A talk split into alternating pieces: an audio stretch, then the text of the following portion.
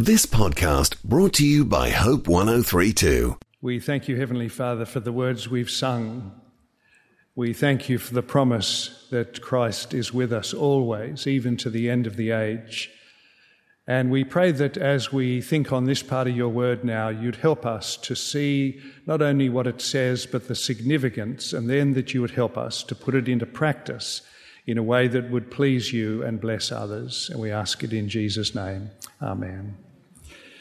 So, uh, we're beginning a short series of four uh, in the Old Testament book called Song of Songs.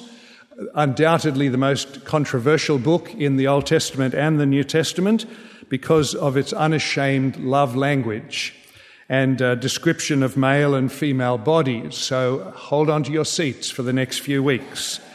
Uh, behind the romance, there is a much bigger issue going on and that is that here are two people who are actually relating well.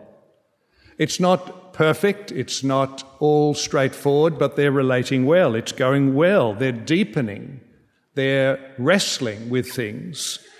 And because Solomon seems to be the writer, and I'm talking about King Solomon, uh, and he was absolutely hopeless in his relationships. As we know, hundreds of wives and hundreds of concubines. It may well be that this book is more than just a manual for love, but it may actually be a lesson in how to relate.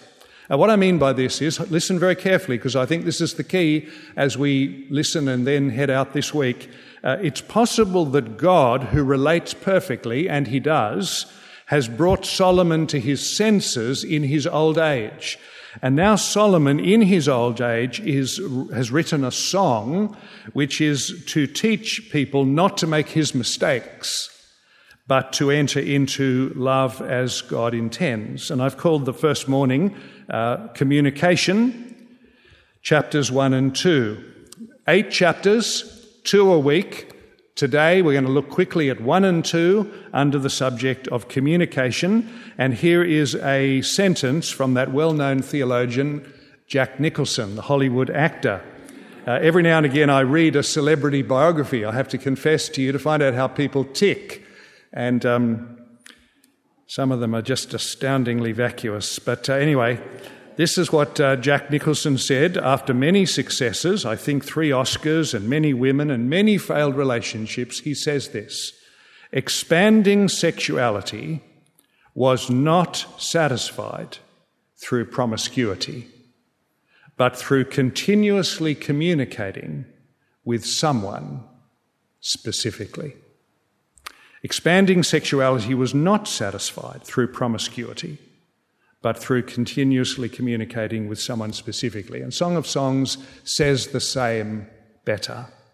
Uh, if you get lost in the series and you get lost in the body parts, I hope that you'll see that this is a little book that's looking at probably the closest human relationship, which is husband and wife, and how to conduct that relationship or any relationship if you're single or if you're separated or if you're divorced, widowed, any relationship, how to conduct a relationship with tenderness and with perseverance, because that's how God treats us.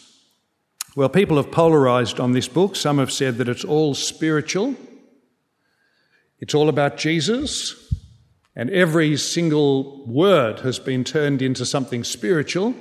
And others have sort of taken a more raunchy view and seen that it's all very earthy and physical. I want to suggest to you that it's looking at a key human relationship pointing to a perfect divine relationship. So it's here pointing to Christ.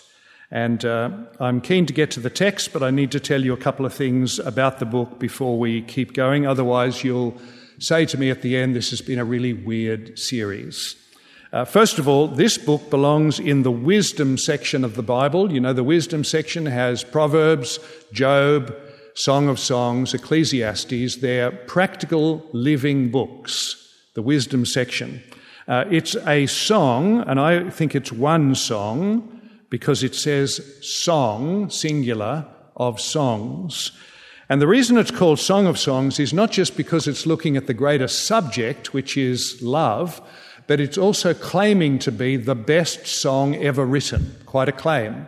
So when you think about your favourite song and you're getting into a discussion with somebody, you might like to just say to them, you know, the best song that has ever been written claims to be the Song of Songs because that's what the writer is saying. It is, however, quite a tricky book. One commentator says it is the most obscure book, and here are some things that we have to grapple with. First, do we read it just as it comes, love, physical love, or do we see some kind of spiritual meaning behind it?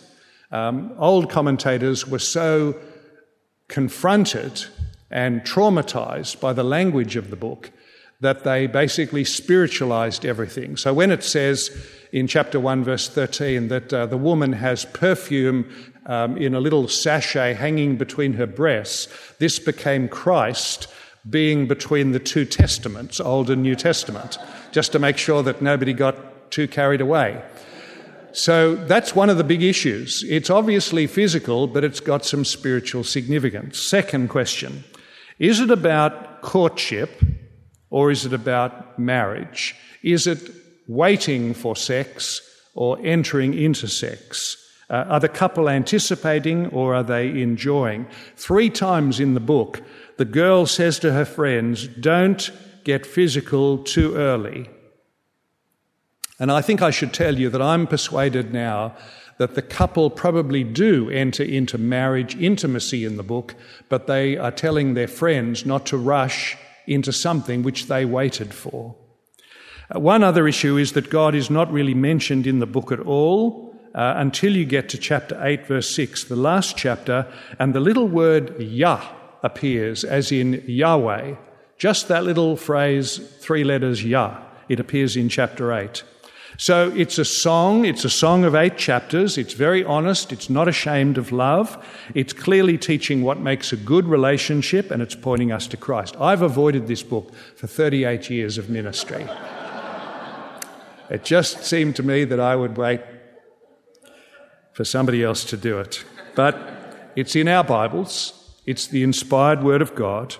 When I was speaking at a pastor's conference overseas, one of the guys asked me, How do you preach the Song of Songs? And I had to say, I've got no idea. And another pastor came up and gave me a commentary that he'd written on the Song of Songs, which I read devotionally, and I found it extremely sane and helpful and persuasive. And I'm hoping that this little series will do us good. It's not here to waste our time, it's here to help us and to bless us and I'm hoping that it'll do the same. But you might specially pray for this little series because the, the weeks get a little bit more explicit every week, and I'm not an explicit type of person. So find the place, and we're going to look at the two chapters under two headings. Chapter 1, words of affection, and then chapter 2, words of security, words of affection. Chapter 1, verse 1 and 2. Solomon's Song of Songs. Let him kiss me with the kisses of his mouth. And if you go down to verse 4, take me away with you, she says. Let's hurry. Let the king bring me into his chambers. So here is a girl kicking off the song, basically saying, uh, I'm, I'm ready to be kissed and I'd like to go out. Um, but notice two important details. Verse 4, she calls him her king. And we know that he's not a king, he's a shepherd. We see that in verse 7. But she's possibly calling him a king because they are considering themselves to be king and queen. And it's also possible that Solomon, who was a king, is saying, This is a real king. I was a corrupt king. This is a real king. The other thing that's interesting in verse 3 is that she says, Your name is like perfume meaning your character is attractive. It isn't just that you necessarily look good, there is something about your character that is attractive. No wonder the other girls, chapter 1, verse 3, love you. You've got a reputation that's impressive. There are girls who want to be with you because it's going to be a safe place, it's going to be a constructive place, it's going to be a blessed place. Well, I don't want to make too much of this. But uh, you can see right at the very beginning that Solomon is telling us that a key to relationship is an attractive character. To have somebody who's trustworthy, I was talking to a girl this week, and she's part of the wider church, and she's not old. She's maybe 20. She was telling me that uh, her boyfriend is just outstanding. And the reason she said he's outstanding is because at the very beginning, even when we were late teens, he said this is going to be a Christ centered relationship. This is going to be a praying relationship. This is going to be a holy relationship. And she said, You know, I'm just so blessed to have this, this boy. Now, many of us listening to this will be conscious that we have made relationship decisions which had little to do with character in the past. Uh, we ran with our senses. We saw how good looking the person was, and we just ran. And then we discover, of course, down the track that character is key to relationship. And the mercy of God is very precious because the mercy of God is able to remake what we have disbanded.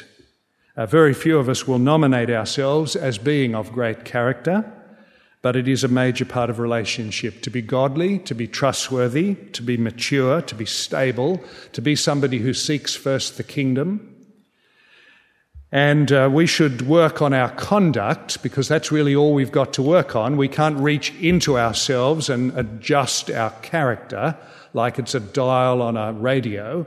We must just work on our conduct, saying no to things and saying yes to things, and God will rebuild the character by His Spirit.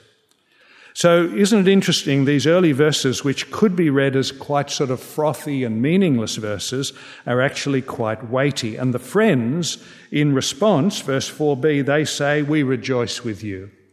We rejoice and delight with you. These could be her bridesmaids or something like it. Uh, then in verses 5 to 11, we have a very interesting section where the girl describes a little bit of herself and then the man talks about how he sees her. And she describes herself, verse 5, as dark. This is not a racial comment. She goes on to say that she's basically been working in the fields. I know this sounds a little odd to us, and therefore she is an outdoor person, and she is not a princess in a palace who's been pampering herself. If beauty was seen to be very um, indoor and um, products, products, products. She's basically saying, You need to understand I've been working outdoors, and I've been working outdoors, verse 6, because my family pushed me into it.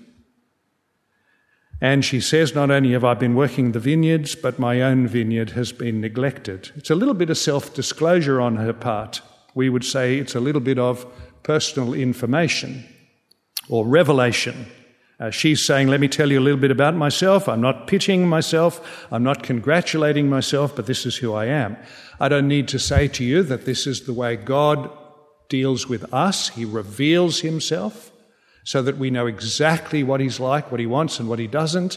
Otherwise, we'd be in the dark. And one of the privileges we have in all our relationships, even in the church, whether you're in a Bible study or whether you're in a triplet or you're in a marriage or you've just got a good friend, is to be able to disclose appropriately in a safe context. There's nothing like it to be able to talk in the right context about who you really are and what is really happening, where the person is going to be supportive. Well, then she says in verse 7 uh, Tell me how I can find my lover. I presume she's saying this to the girls. And they say, Follow the tracks of the shepherd. Uh, she says, I'd like to meet my lover, verse 7, without a veil, which could mean I'd like to do it openly and without secrecy. It could mean this was the way the prostitutes conducted their business. And she's saying, I'd like to go and see my, my boy. And they say, Follow the tracks of the shepherd. Then the man speaks and says what he thinks of the girl, verse 9, and you've got to be careful with this. He says, You remind me of a lovely horse. You see that, verse 9? I liken you to a mare among Pharaoh's chariot horses. Now, friends, don't try this at home. This, this is not going to get you very far. You know, you trot like a Clydesdale or something like that. I just keep this to yourself. But in the context of that time, this was an impressive animal, a valuable animal, a beautiful animal, a sleek animal. And one commentator very carefully and cleverly says, She says to him, I'm dark, and he says, You're a black beauty. So he's using language which will actually encourage her. I remember a man who was uh, grieving that his wife had left him, and he used the language of a swan. He said, She's a beautiful swan, and I've crushed her. So we need to think about the kind of language which helps relationships. That's the point. Don't just pull this verse out um, ad hoc. Well, the man goes on to say some nice things about her. He says in verse 10 11 that she's pretty, and um, therefore she may be saying, I'm not particularly special, and he says, You're really special. I've been thinking about the men of the church here, you know, as I've been preparing this and thinking, you know, so, so, many of us men will be saying to ourselves, there's no way we're going to use this kind of language. It's going to be a chance in a billion for me to talk like this to somebody who I love. But uh, I do want to say this to you that God says affectionate things to us very well. He says what we need to hear. He communicates in a way that reassures us. He makes us secure. There are times where we are insecure and God's word makes us secure. And therefore, we need to see through this Song of Songs language and come up with our own that's going to work. Whether it's talking to a friend or whether it's talking to a brother or a sister or a spouse, we need to work out how to say things that are loving. So don't throw out the good communication baby with the cultural bathwater. The principle is the important thing. How do you say things that help a person go forward with confidence in Christ and reassurance that you are for them and that you love them? We don't forget those things, do we, that people have said to us that have been very hurtful, and we don't forget those things which people have said which have been absolutely appropriate and perfect at the time. And we're to express to people the kind of affection which will make them secure and mature. One commentator says, sadly, that some men would rather die than praise their wives. And I want to suggest to you that if you starve a friend or a child or a spouse of the appropriate language, it's worse than starving them physically. Well, this chapter one has a few more sentences of affection. Uh, she calls him handsome, verse 16. He tells her that she's beautiful, verse 15. There's lots of references to the garden um, because it looks as though they may have uh, gone out into the garden, which could be a loaded phrase. It could mean they've gone for a walk, or it could mean this is very like the Garden of Eden. Something is being restored. Now, just as we finish chapter one, and we haven't got to chapter two yet, so don't get too excited, but when we finish chapter one, why does the Lord put this in our Bibles? And I want to suggest to you it's because he is not a cold person. He is an affectionate person. He speaks tenderly to us. Read Zephaniah 3 sometime and how he delights in his people and how he sings over his people. I mean, you walk out of the building and you think to yourself, I'm a hopeless Christian. Your Heavenly Father looks at you and he delights in you for Christ and he sings over you. He's an affectionate person. And obviously, he rejoices to see the same being translated into our relationships, which is going to make the, the home into a very special place and also is going to make the church into a very special place. So there's the first thing words of affection. Second, words of security, chapter 2. And this is where the words seem to have more to do with being safe. I don't need to tell you that the home in the 21st century in many Western countries is a very dangerous place. And it is an absolute evil that a place that should be safe has become a place which is dangerous. Uh, the police tell us that the biggest demand on their time is domestic violence in Australia. There is a call for help every two minutes. Two women a week are killed in domestic violence. The cost to Australia in dollars, 21 billion. The cost to human lives, immeasurable. But you'll see if you look at chapter 2, verse 3, this girl feels very safe. She says, I sit with my beloved. It looks as though they're out in the, the woods. He's like an apple tree among the trees, which I presume is a nice way of saying he's not only giving me some shade, but he's a sweet person as well, or something like that. And his banner, verse 4, chapter 2, verse 4, his banner over me is love, which I think means that he's identifying me or he's protecting me and his left arm is under my head. So she could not be more secure. That's what she's saying. She couldn't feel more safe. This is a relationship as God intended. Of course, it happens to be marriage, and many here listening are not married, but it's a relationship of security. It's a, it's a gift.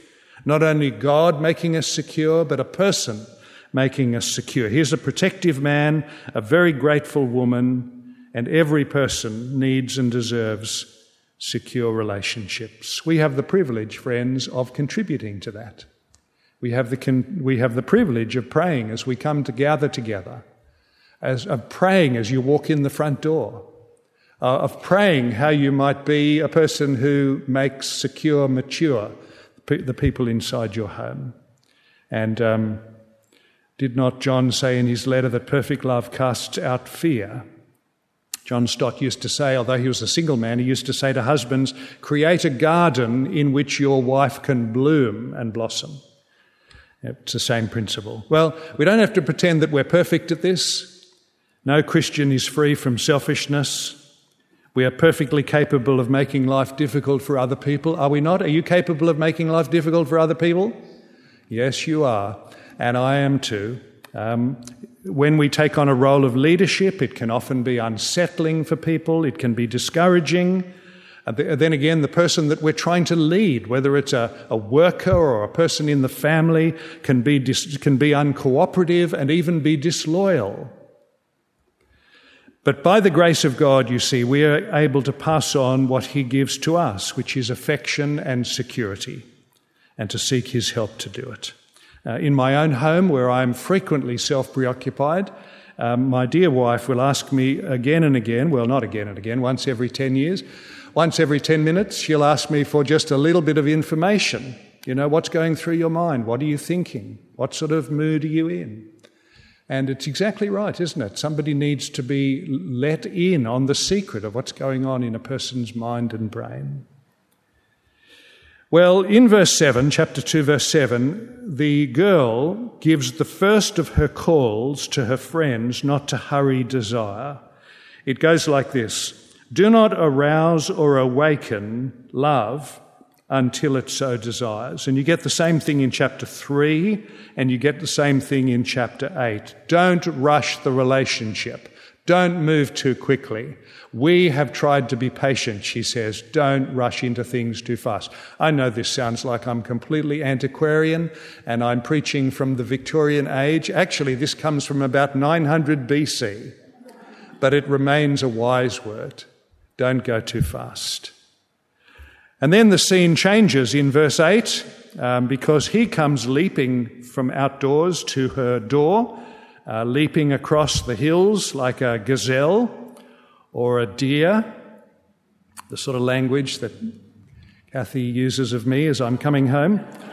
and um, he says to her, verse 10, basically, let's go out. He says, uh, My lover spoke and said, Arise, my beautiful one, come. Winter's over, rains are over, flowers are appearing.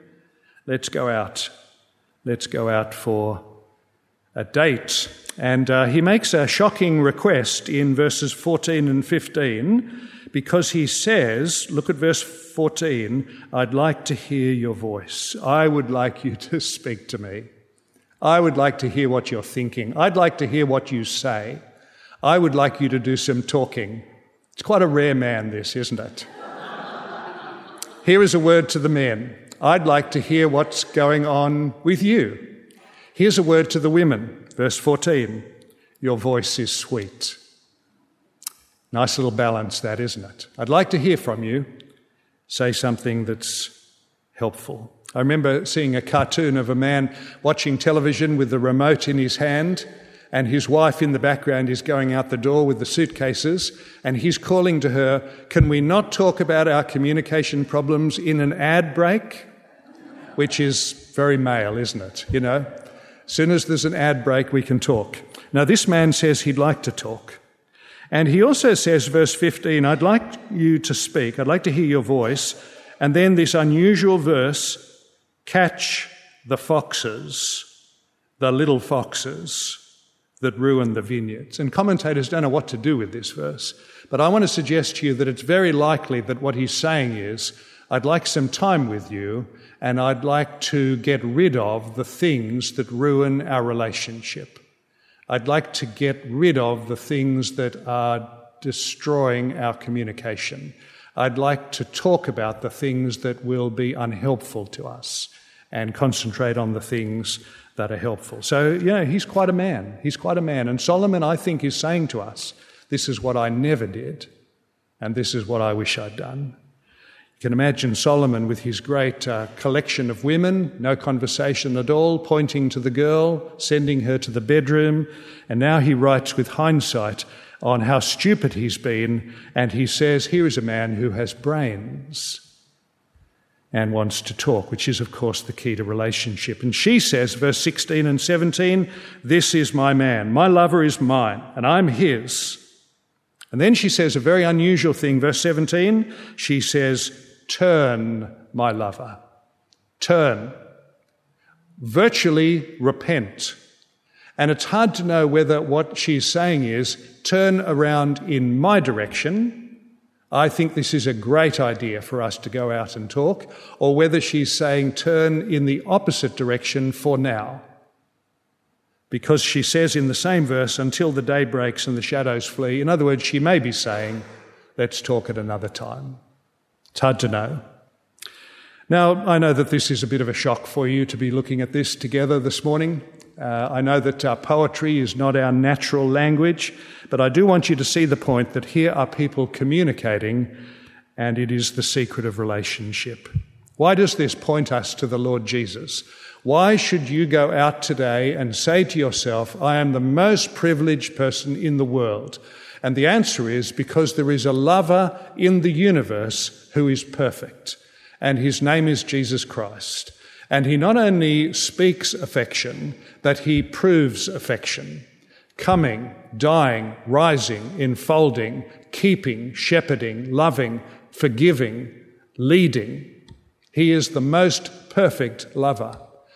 And there is therefore one perfect lover in the universe who is behind every good loving experience in this world whether it's the love of brothers and sisters in Christ or whether it's the love in a home. And as I reflected on this week, I thought to myself, what a terrible lover I am in return. And you must feel the same. We love so fitfully when it suits us, forgetfully, inconsistently, frequently just blocking our eyes to who He is and what He's done, blocking our ears to what He says we're not great lovers, but we have a great lover. And we need to repent in the light of his great love for us. We need to repent of lousy loving. We need to repent of lousy loving every day. We need to repent of doing things which are basically just a punch in his face. We need to put away those things that are basically saying to him, You love me? Great. How's this for a love? Whack. We need to put those things away. And we need to be deeply thankful for his perfect loving to us every day, because in the end, you see, my security and yours is because he's a great lover. But our joy in the relationship is going to be with some love in return. That's why he says, Those who love me obey me. They don't just trust my grace, they seek to love my will. There is great security from Christ. But there is great joy when we respond to him appropriately. So when the girl says of the man, his name is above all names among the men of the world, we can say that literally, can't we? The person who loves us has a name above all names. And when she says, His banner over me is love and I'm secure, we can say that absolutely, that His banner over us is love. Let us then seek, by the grace He gives to us, to love Him back. Let's pray. Loving Father, we thank you for giving to us this part of your word. We ask that you would forgive us for the shameful ways in which we treat you. And we pray that as we have been greatly loved by the Lord Jesus in word and deed, you would fill us with a new love for you, a new love for loved ones and for those within our fellowship and outside. We pray that uh, the love which you have, which is beyond measure, would increasingly fill and rule our hearts. And we ask it in Jesus' name. Amen. Thanks for listening. Start your day with life words. Subscribe to Hope 1032's free daily email devotional at hope1032.com.au.